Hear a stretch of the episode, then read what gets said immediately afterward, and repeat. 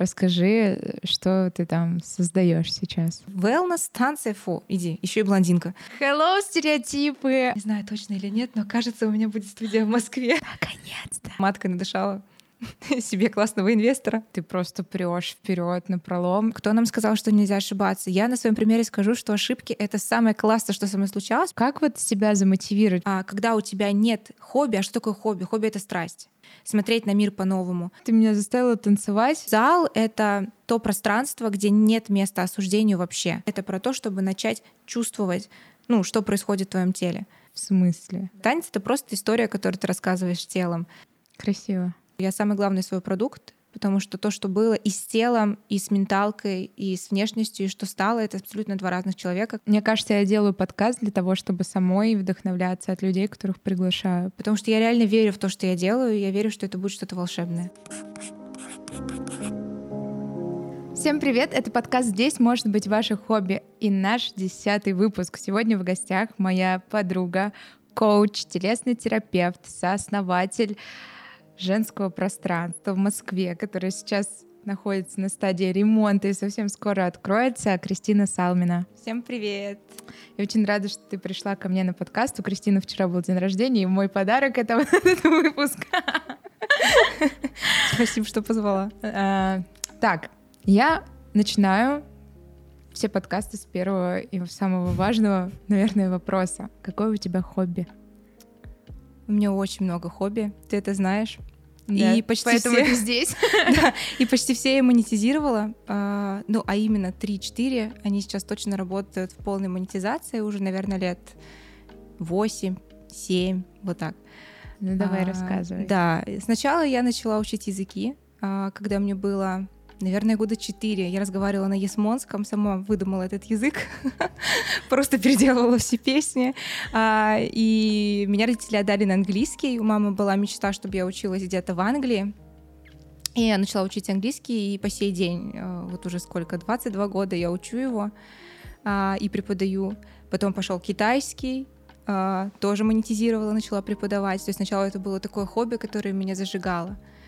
И танцы со мной всю жизнь, они с четырех лет. Я плясала, когда еще еле-еле ходила, бегала, уже танцевала и начала монетизировать это, наверное, лет в 13 когда стала преподавать группе 40 людей маленьких танцы. Уже на тот период я зарабатывала. Но сейчас еще монетизировала телесную терапию, коучинг и психологию, все это вместе.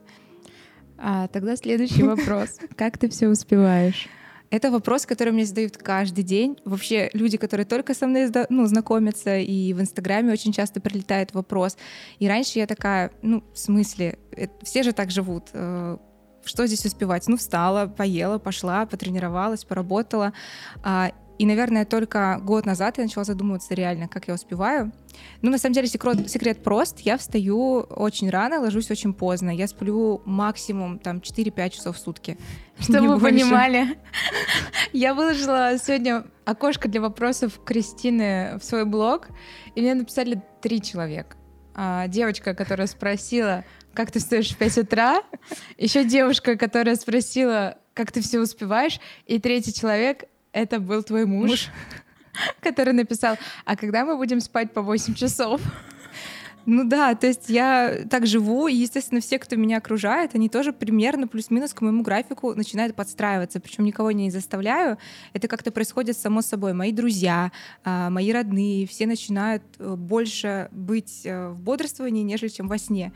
А, это очень интересно. Но муж, конечно, мне кажется, очень устал вставать уже 8 лет э, так рано и ложиться так поздно и быть в каком-то постоянном движении. Но это правда. Ну, у тебя очень такая энергия, прям как танк, ты просто прешь вперед на пролом. И ну, меня реально иногда удивляет, как удается ну, при таком сильном напоре в жизни, да, при такой целеустремленности рядом сохранять людей. И эти люди не которые там отстают и остаются в прошлом, хотя такие тоже, скорее всего, есть, а люди, которые идут с тобой. Как это происходит? Как ты вот как ты так их обволакиваешь своим пространством и просто вы двигаетесь вместе? Э, это сложный вопрос, потому что на самом деле всю жизнь у меня были проблемы с друзьями. Ну, типа, фокус был всегда на работе, на развитии, и раньше на отношениях очень сильный был фокус еще, когда я не встретила Игоря, ну, то есть там в подростковом пубертатном каком-то периоде. И, естественно, друзья у меня отлетали только так. Ну, я просто могла пропасть. Я всегда говорю, что я очень плохая подруга, до сих пор так говорю, потому что я очень люблю заботиться о людях, а, давать им тепло, но я могу просто забыть, как и ты, про какие-то вещи, ну, базовые, там, типа день рождения или что-то я пообещала, я могу это забыть. И я всегда предупреждаю и говорю, если что-то у вас встречается, вы всегда, ну, помните, что я рядом, я тебе это говорю, ты сейчас тоже мне так часто говоришь, другим подругам, что, пожалуйста, помните, я рядом, я могу забыть, не написать. Наверное, отвечая на твой вопрос, это просто разговор. Ну, то есть я училась очень долго говорить словами через рот, объяснять людям, что со мной происходит и какая я на самом деле. А, раньше я пыталась успеть везде, но это невозможно. У тебя в любом случае стоит какой-то фокус, где-то больше, где-то меньше. И касаемо дружбы, я просто всем всегда говорю, что я могу забыть, это окей. Это не про вас, это про меня, про мою какую-то там память или фокус на других вещах. По поводу того, что люди развиваются рядом со мной, слушай, мне кажется, другие просто отлетают ну, это факт. Старые друзья, которые э, засели в удобной зоне комфорта э, очень глубоко и не хотели развиваться, они просто сами отлетели. А, потому что энергия, ну реально, я понимаю, что моя энергия, она может человека снести. И такие люди отлетали. Я раньше очень сильно расстраивалась, а сейчас э, в какой-то книжке прочитала умный, типа, когда вы теряете человека, вы обретаете место для чего-то нового. Ну, вот так и живу. Вот. И пришли действительно новые люди. Пришла ты, другие девочки, с которыми я сейчас общаюсь, там больше двух-трех лет. А, грустно бывает, когда такие люди уходят, с которыми долго, но это часть нашей жизни. Типа цикл смерть, отношений, умерли, пока. Я знаю, что у тебя был такой период в жизни, когда ты была прям такая сучка. Да. И э... это тоже с этим связано, наверное, то, что ты говоришь, что люди отлетали или там просто. Да. Можно материться, было. да? Ну можно, да. Ну да, э, у меня было даже сначала у меня была кликуха Рекс, ну, типа комиссар Рекс, все смотрели, потому что у меня комиссарова была фамилия, и я как вот эта борзая собака, знаешь, такая злая. Потом просто уже, когда повзрослели, меня начали называть сукой все за спиной в лицо, потому что, ну, я такая и была. Я помню, ну, там во мне не было ни капли человечности на самом деле, касаемо каких-то отношений и с мужчиной, и с друзьями. Я очень сильно обижала и обижалась всех, то есть для меня задеть человека это было как воздух, ну типа подышать. Это было связано со многими там причинами психологическими, я долго с этим работала, и когда работа моя началась, когда коуч первый, с которым я начала работать, мне сказал, Кристина, можно, типа, честно? Я такая, ну да. А я привыкла, что я классная. И она говорит, ну ты капец высокомерная. Ну типа с тобой невозможно общаться. Как ты, как ты вообще отреагировала на это? А, я напилась м, вина. Ну, это было там 4 года назад, как раз тогда я начала прорабатывать какие-то травмы, связанные с, там, с отцом, а, с э, моей фригидной травмой. И, ну, тогда работа была очень глубокая именно в тех направлениях, и я еще не понимала, что такое там ну, реально какой-то личностный рост, проработка там каких-то своих моментов, которые тебе мешают жить. И когда вот это вот так вот мне в лицо сказали, я не, я не была к этому готова, я не знала, как на это реагировать, и я привыкла, что мной восхищаются. А тут мне говорят, с тобой невозможно общаться, а мне важно быть, ну, типа, в центре внимания. У меня нарциссические качели вот так раскачались, да, и я такая, э, в смысле, я плохая? И я, наверное, месяц, э, я вообще ни с кем не общалась. Мне даже было общаться трудно с мужем, потому что начала реально отслеживать в себе и понимать, что, ну, я не знаю, как люди вообще в принципе, типа, разговаривают со мной, общаются и еще остаются рядом. У меня были жесткие загоны, я не понимала, как мы не развелись с мужем, как мы не расстались там за эти восемь с половиной лет. Ну, тогда это было там пять. А, и я была типа в шоке от того, насколько я плохой человек. Ну, вот с этой стороны, со стороны общения. Было тяжело. Но это стало таким большим рывком к моему развитию. Наверное, то, какая я сейчас, и куда я иду, это отчасти вот благодаря вот этим словам было сделано. Поэтому спасибо, Таня, если ты будешь это смотреть. То есть у тебя, по сути, весь твой трансформационный путь начался с коучинга? Да. То есть ты пошла в коучинг, и тебе там все разложили. А какие еще инструменты помогали? Я на самом деле всегда говорю, что основное, что сработало, это, наверное, жесткая саморефлексия. Просто благодаря коучингу я научилась это делать не с позиции минусовой такой, которая забирает энергию. То, что все там начинают самобичеванием заниматься, да. себя ругать, жрать изнутри, да? Да. Ну, то есть э, я начала просто учиться делать это по-другому. Я просто вот момент как раз, когда я думала, что я высокомерная, месяц это прорабатывала, я такая, окей, так не работает, как будет работать по-новому? Ну, типа, я понимала, что я себя с детства пожираю там чувством вины из-за того, что родители развелись, э, чувством вины из-за того, что у меня там что-то не получилось или еще что-то. И, ну, окей, так не работает, как дальше? И началась рефлексия. У меня тогда не было денег на психологов, там, на каких-то коучей. А, и я потратила последние деньги на обучение а, на коуча тогда. А, и параллельно, почти параллельно, когда я закончила, я начала учиться на телесного терапевта, потому что я танцевала на тот период уже порядка 16 лет. И я не чувствовала себя свободно в танце. То есть я людям говорила, давай, вот это сделай, вот это, почему у тебя не получается, какие-то инструменты им давала, а сама э, чувствовала себя просто какашкой. Ну, то есть мне было настолько некомфортно в своем теле благодаря РПП, из-за РПП, вернее из-за того, что я просто, ну, не чувствовала там себя сексуальной или еще какое-то, еще плюс вот это сверху навалилось, ты там эгоистичная и высокомерная сука. А, я пошла в телеску, а, просто случайно попала на мастер-класс, и за последние, опять-таки, же деньги, и э, в кредит взяла обучение. А, не было, не осталось денег на то, чтобы самой ходить к каким-то терапевтам. Я просто начала очень много работать тому, в чем я училась, там коучинге, вот как раз э, закрывала клиентов на коучинг и сама прорабатывалась по той программе, по которой я училась. И поэтому я и говорю, что я самый главный свой продукт, потому что то, что было и с телом, и с менталкой, и с внешностью, и что стало, это абсолютно два разных человека, которые, ну, я показываю людям фотки, они это ты, там 6 лет назад, 5 лет назад. Ну и танцы.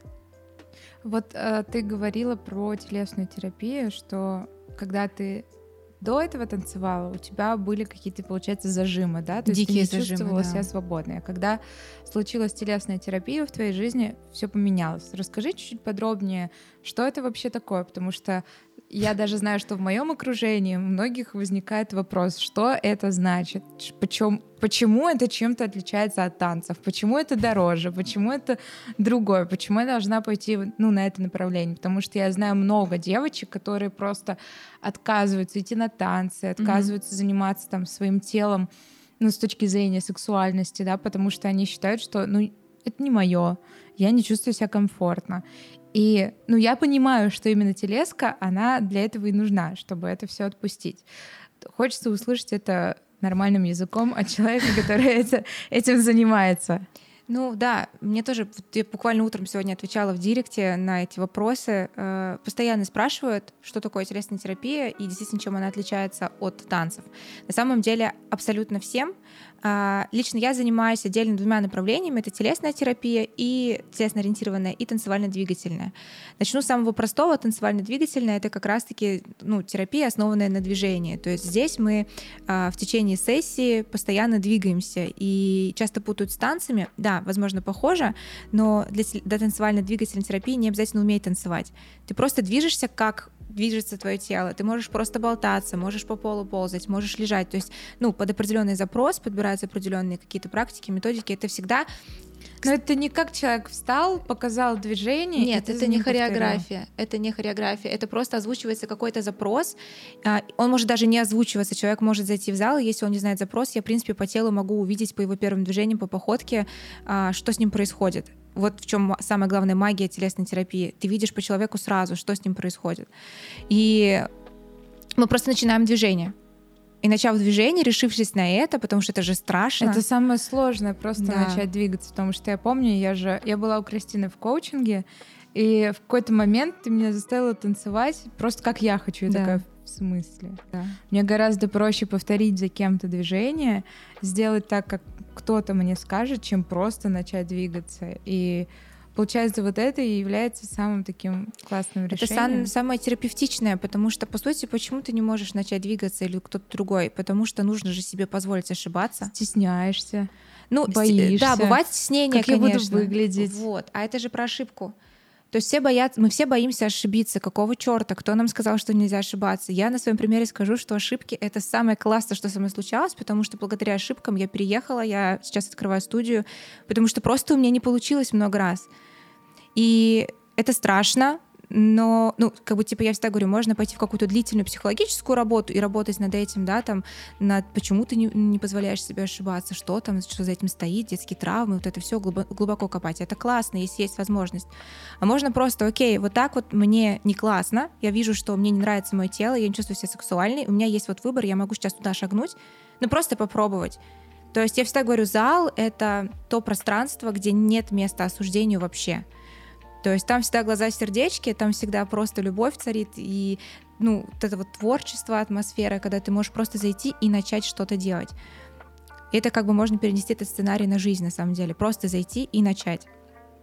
А дальше уже начинаются какие-то процессы неописуемые просто. Это со стороны может выглядеть как какие-то шаманские танцы, а у человека внутри происходит море процессов, он ловит какие-то эмоции, какие-то чувства, ощущения. А, и как раз-таки танцевально-двигательная терапия и телесно-двигательная э, ориентированная терапия — это про то, чтобы начать чувствовать, ну, что происходит в твоем теле. Зажимы, это все, да, все об этом знают, но первостепенно начать чувствовать вообще свое тело. Мы живем на автомате, на автопилоте, тело там само что-то делает, ну, пошло в душ, там еще что-то. Даже танцоры профессиональные э, не задумываются о том, что на самом деле свое тело они не знают. Вот, танцевально-двигательное, возвращаясь к вопросу, это, получается, постоянное движение основанное на твоем запросе и на, на чувствовании каком-то. А телесно-ориентированная терапия, многие меня спрашивают, это массаж? А, это не массаж, это не танцы, это та же самая психотерапия. Просто она немножко в другое русло идет, она основана на чувствовании, ощущении, связка эмоций, тела. А, что это я чувствую, как где? раз про то, что все же говорят сейчас о том, что вот каждая твоя травма, она зажата в каком-то месте твоего тела. Ну да. И по сути, ну если грубо, да, объяснять, как я это понимаю, ты, ты, ты через вот эту терапию как раз этот блок отпускаешь. Да, ну получается, мы, во-первых, его в принципе отслеживаем, то есть же тоже нужно, нужна честность признаться в том, что у меня где-то что-то там заблокировано, да, это же всегда почему-то стыдно, это первое, тоже очень терапевтично. И даже бывает такое, что когда ты просто признаешься себе в этом, то есть ты просто остановился из своей суматохи, тебе я там или другой терапевт задал какие-то пару вопросов, закрыл тебе глаза, да, там попросил закрыть, ты встала или села и начинаешь просто дышать, и ты понимаешь, что аба, оказывается, вот я здесь-то дышу, у меня даже грудь не двигается, или я даже дыхнуть не могу вдохнуть, или там еще что-то, нога отнимается. Просто закрываешь глаза. То есть какие-то элементарные вещи, которые мы просто забываем делать в жизни. Это первое. А потом, да, работая, то есть уже может отпустить, а потом мы работаем через какие-то разговоры, а, терапевтичные какие-то вопросы, а, через определенные упражнения, когда сложно говорить, можно перейти просто к упражнениям, а, телесно-ориентированные методики.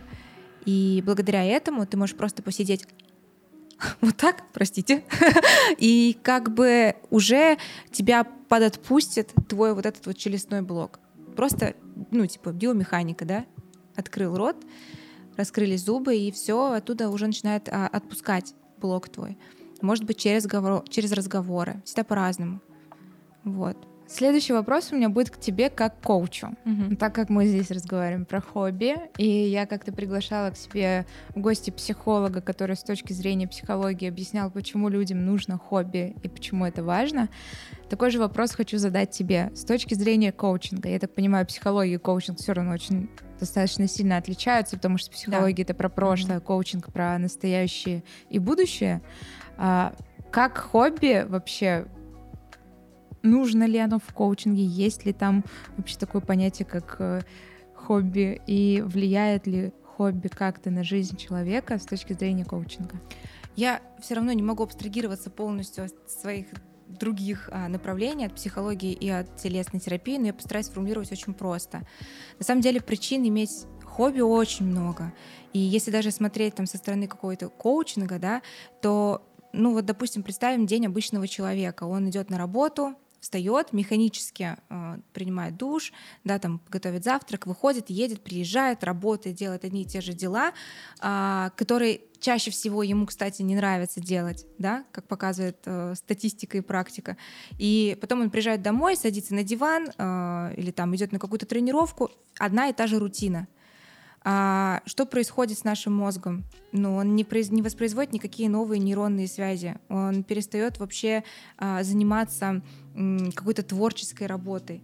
И когда творческая энергия у нас перекрыта, энергия вот этого вот э, создателя, да, какого-то созидателя, создателя вот этого всего, ну и энергия из тела тоже выходит.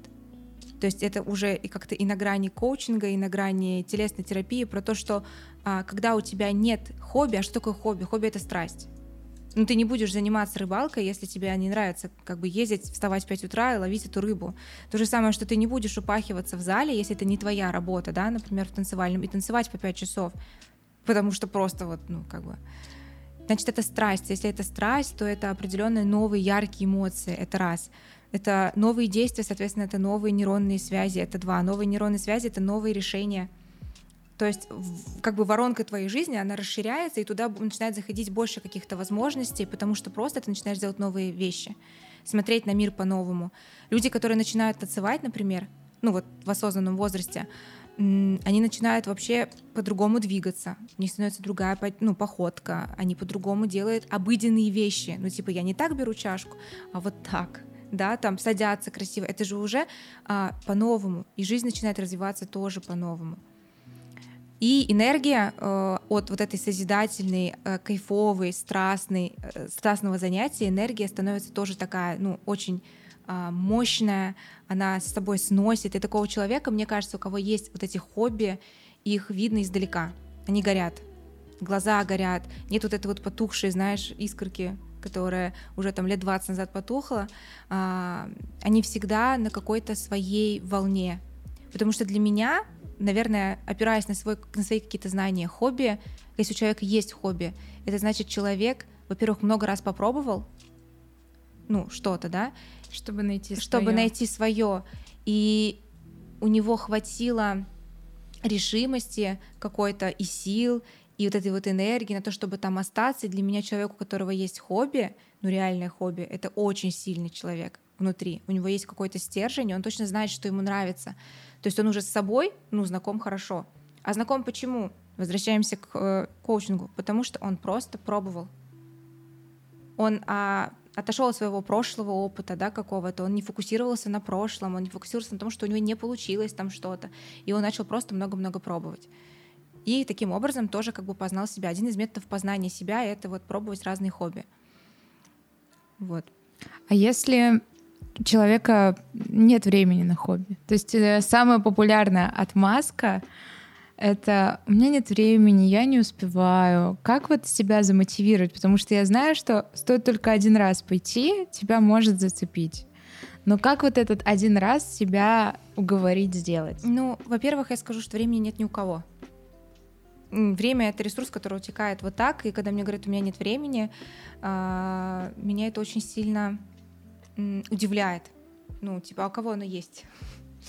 А, человек, который лежит на диване, у него тоже нет времени, потому что он занят лежанием на диване целый день. А здесь же опять-таки вопрос о ну, для меня о расставлении приоритетов и понимании своих ценностей. Наверное, первым шагом я бы порекомендовала вообще просто тупо познакомиться с собой. Ну, узнать, а что для меня реально важно. Ну, позадавать себе какие-то базовые вопросы, которые есть в интернете, там, какие-то 9 базовых коучинговых вопросов, да. А, что мне в принципе нравится в жизни, с чего я хочу в дальнейшем, что я, как я себя вижу через 10 лет.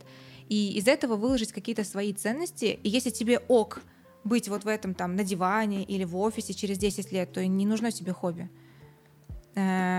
Если ты понимаешь, что я хочу, вот здесь я, сейчас я здесь, а через 10 лет я хочу быть вот там, и это вообще абсолютно другая картинка, но тогда ты и понимаешь, что тебе нужно по-другому. И, возможно, твоя вот эта новая картинка, она начнет складываться через хобби. Но если ты хочешь стать там, не знаю, ладно, окей, танцором великим, да, каким-то классным, сниматься в роликах, в, в клипах, но тебе нужно явно пойти в зал или там включить музыку и начать танцевать. Ну и для меня ключевым, на самом деле, когда я все монетизировала, Кстати, ты стала одним из мотиваторов э, для меня, я сейчас просто это осознала. Ты, Настя, и девочки, которые вот нас как-то окружали, да, там, э, определенный период времени, когда я была в Казани и сейчас в Москве, э, окружение очень решает. Когда я видела, что окей, танцы монетизировали, это монетизировали, а что я делаю, ну, как бы, типа, вне работы? И тут там Настя, я рисую картины, Альфа там, я люблю там на сноуборде кататься или еще что-то. Я такая, э, а я что? Ну, то есть э, окружение действительно очень сильно мотивирует узнавать Поехали себя. зимой на сноуборде кататься. Давай, я ни разу не каталась. На самом деле сноуборд для меня это очень страшная штука. Так как я танцор, я очень сильно берегу свои ноги и руки, и мне всегда почему-то, я не знаю почему. Мы тебя это, упакуем. Да, да, да, поехали. В Сочи погнали? В Сочи? Ну, погнали. Сразу на самую большую дорожку. Альфа! Куда-то в лес уехала чисто. Вот тех ну, Кстати, я думаю, что у меня получится, потому что контроль Баланс. очень сильный, да, у меня. Я думаю, что я и на вейк, и на любой борт, короче, я стану достаточно просто. Если, если не страх. Кстати, возвращаемся к страху. Страх очень сильно сбивает. И когда ты решаешься на какое-то хобби, очень сильно сбивает именно страх. А страх там очень, ну, очень много разных вещей, которых мы боимся. Ты сказала, вот э, быть какой-то не такой, стеснение, да, страх совершить ошибку, страх, что не получится. А еще знаешь, что самое главное, мне кажется, почему люди не занимаются хобби? Нам же в голову вбили в детстве, вот то, что у тебя хорошо получается, то нужно делать профессии, и типа это надо идти далеко, там зарабатывать деньги, а вообще не факт. Не обязательно делать то, что у тебя хорошо получается. Ты можешь это оставить как хобби, а можешь вообще забросить. Но типа не обязательно, пойдя в зал, думать, что угу, через год я буду танцевать, как вот эта вот девушка. Может быть, да, может быть, нет. То есть без ожиданий заходить в хобби, просто из состояния кайфа. Ну, тут, мне кажется, очень, очень инсайт просто, потому что многие, когда хотят начать чем-то заниматься, им сразу надо делать это идеально. Угу. Я не пойду на танцы, потому что я не умею танцевать, но ты не научишься, если ты не пойдешь. Да. Я не пою, хотя я очень хочу, потому что у меня нет голоса. Но откуда ты знаешь, что у тебя нет голоса? Я вообще уверена, что голос есть у всех. Угу. И любой человек может научиться петь. И многочисленные примеры такие знаю. И у меня есть подруги, которые после того, как я сказала, ты умеешь петь, пошли петь и реально начали это делать и кайфовать. И я такая, блин, реально, инсайт в том, чтобы просто делать. Все очень просто, да. Нужно просто начать делать. И опять-таки про окружение здесь могут помочь люди, которые в тебя верят. У меня просто всю жизнь не было таких людей. И, наверное, поэтому я и батрачила как конь. А, с одной стороны, это круто, я пришла сейчас к тому, что я, ну, что я имею. С другой стороны, было очень грустненько, потому что ты постоянно прешь, ты постоянно делаешь, но поддержки у тебя нет. И я это говорю к чему? К тому, что когда у тебя есть люди, которые могут сказать, да слушай, как ты своей подруге, у тебя же есть голос, попробуй.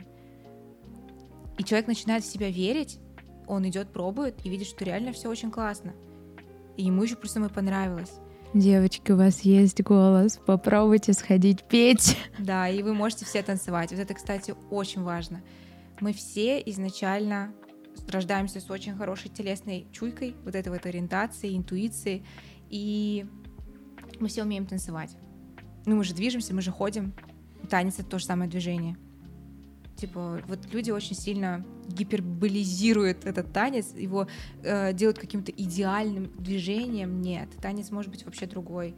Он может быть какой-то корявый, это тоже танец. Танец — это просто история, которую ты рассказываешь телом. Мы все умеем рассказывать истории, мы все умеем ходить, соответственно, мы все умеем танцевать. Тут вопрос блоков и страхов просто. Ну, а теперь я хочу тогда из танцев перейти mm-hmm. к такой очень вдохновляющей, наверное, истории. Просто поделись кратко, как вообще тебе удалось танцы монетизировать и расскажи, что ты там создаешь сейчас. Мне прям можно рассказать сначала и грустненько, да?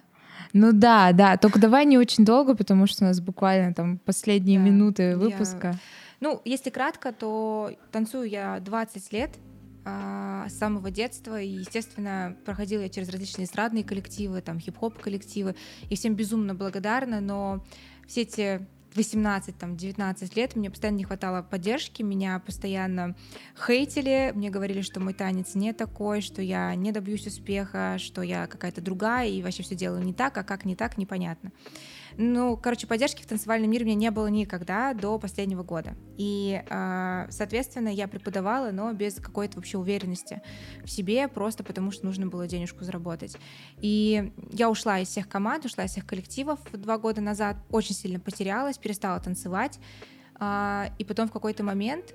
Это было только два года назад? Да. То, что по ощущениям, как будто мы с тобой уже очень давно знакомы, и уже столько всего прошло, а это было всего, всего два года. два года назад, да. Обалдеть. Это было два года назад, как раз у меня был сложный жизненный период с трансформациями, с болезнями, там бабули, еще много всяких навалилось дел. И я ушла, просто это было последней каплей, там какие-то слова моего руководителя. И я очень сильно потерялась, я перестала танцевать, отказалась от того, что мне нравится, просто потому что ну, не было поддержки, и мне казалось, что ну реально, ну куда, блин, 20 лет, Кристин, танцуешь, и вообще какая-то фигня получается. Меня-то всюду гнали со всех студий. А, ты не формат, ты не формат, ты не формат, ты не формат. Почему не формат, никто не объяснял. А, и просто в определенный момент я попала на тренинг танцевально-телесно ориентированный. Это было год назад всего лишь, оказывается. Я вернулась в танцы.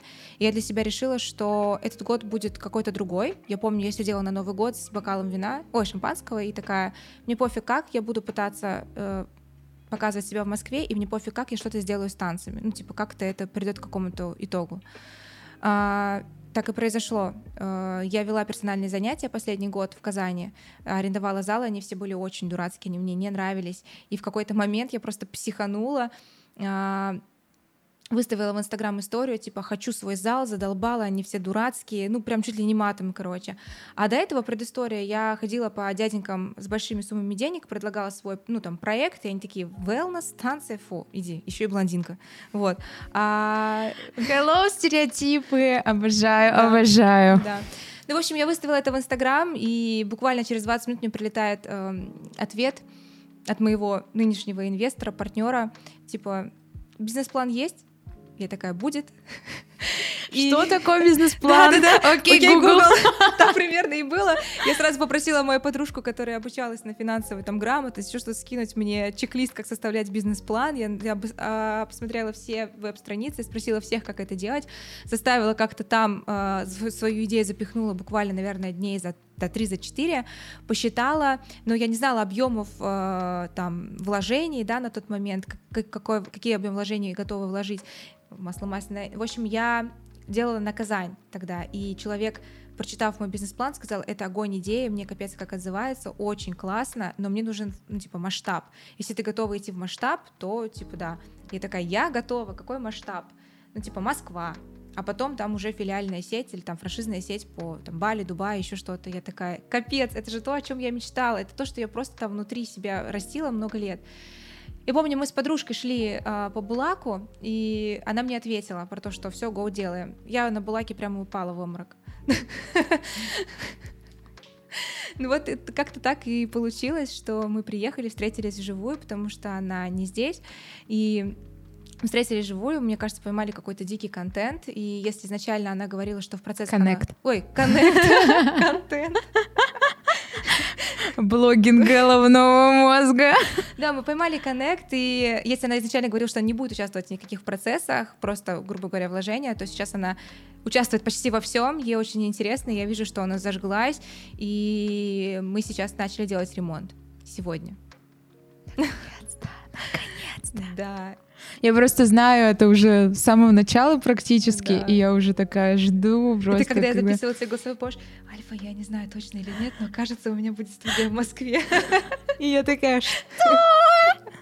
Да, примерно так это и было. Ну, я всем шучу, говорю, что я маткой надышала себе классного инвестора. Ну ты, блин, сколько у тебя до этого было попыток, когда, ну, очень много.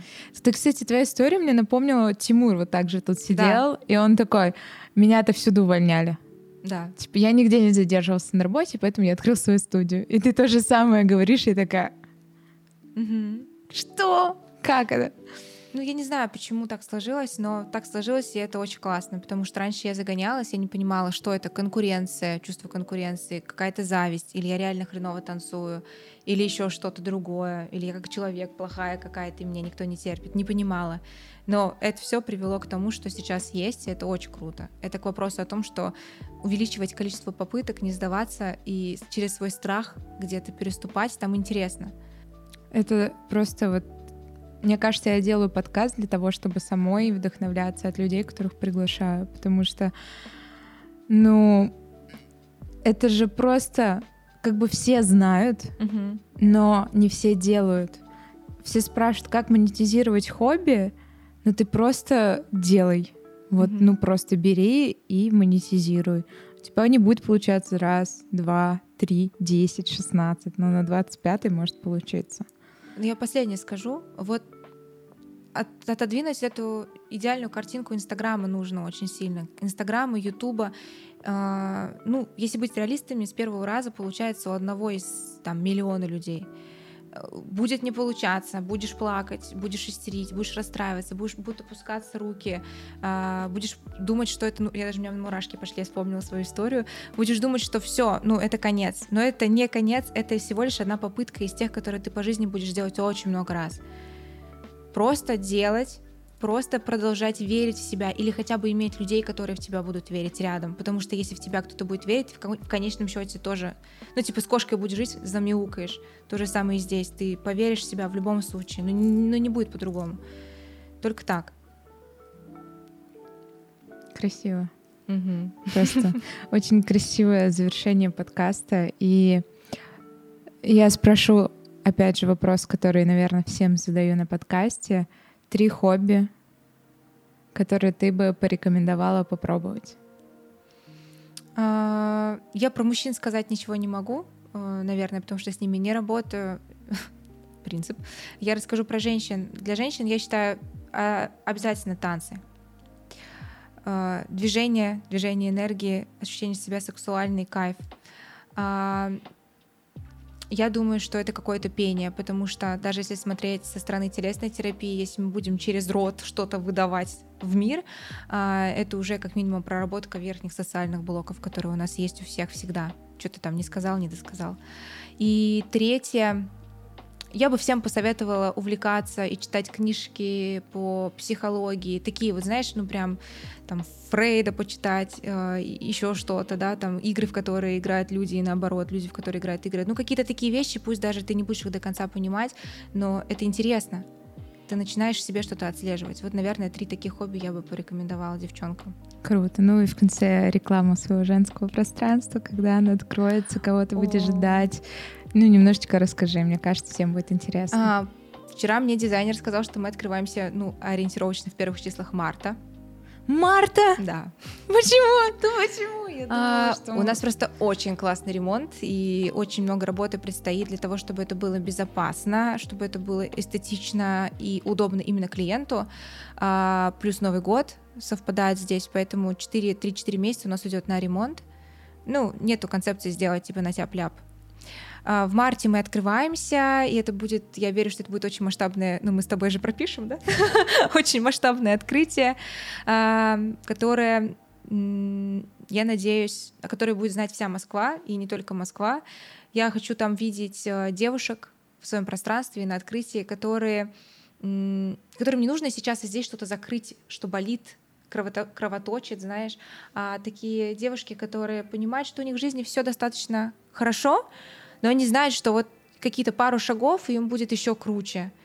А, вот таких девушек я жду у себя в студии, потому что если кровоточит, нужно идти в больницу для начала, потом уже к нам. Вот. И я очень надеюсь, что не только Москва будет пользоваться нашими услугами, я надеюсь, что совсем скоро мы еще и в регионах откроемся. Вот, э, я в это верю. Поэтому надеюсь, что у казанских девчонок тоже будет возможность соприкоснуться с этим, потому что я реально верю в то, что я делаю, и я верю, что это будет что-то волшебное. Название, скажи название. Ой, название Нирвана. Ждите.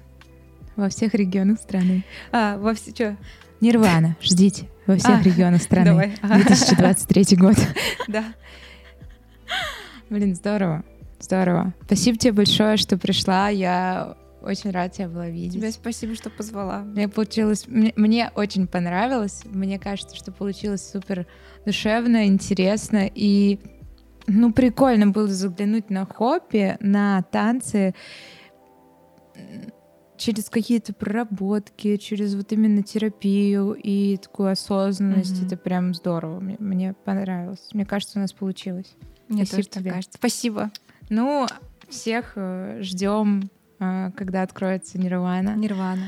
Всех э, жду у себя в комментариях. Ставьте лайки, подписывайтесь, отсылайте друзьям. Ну и в целом увидимся в следующем подкасте. Пока-пока. Пока.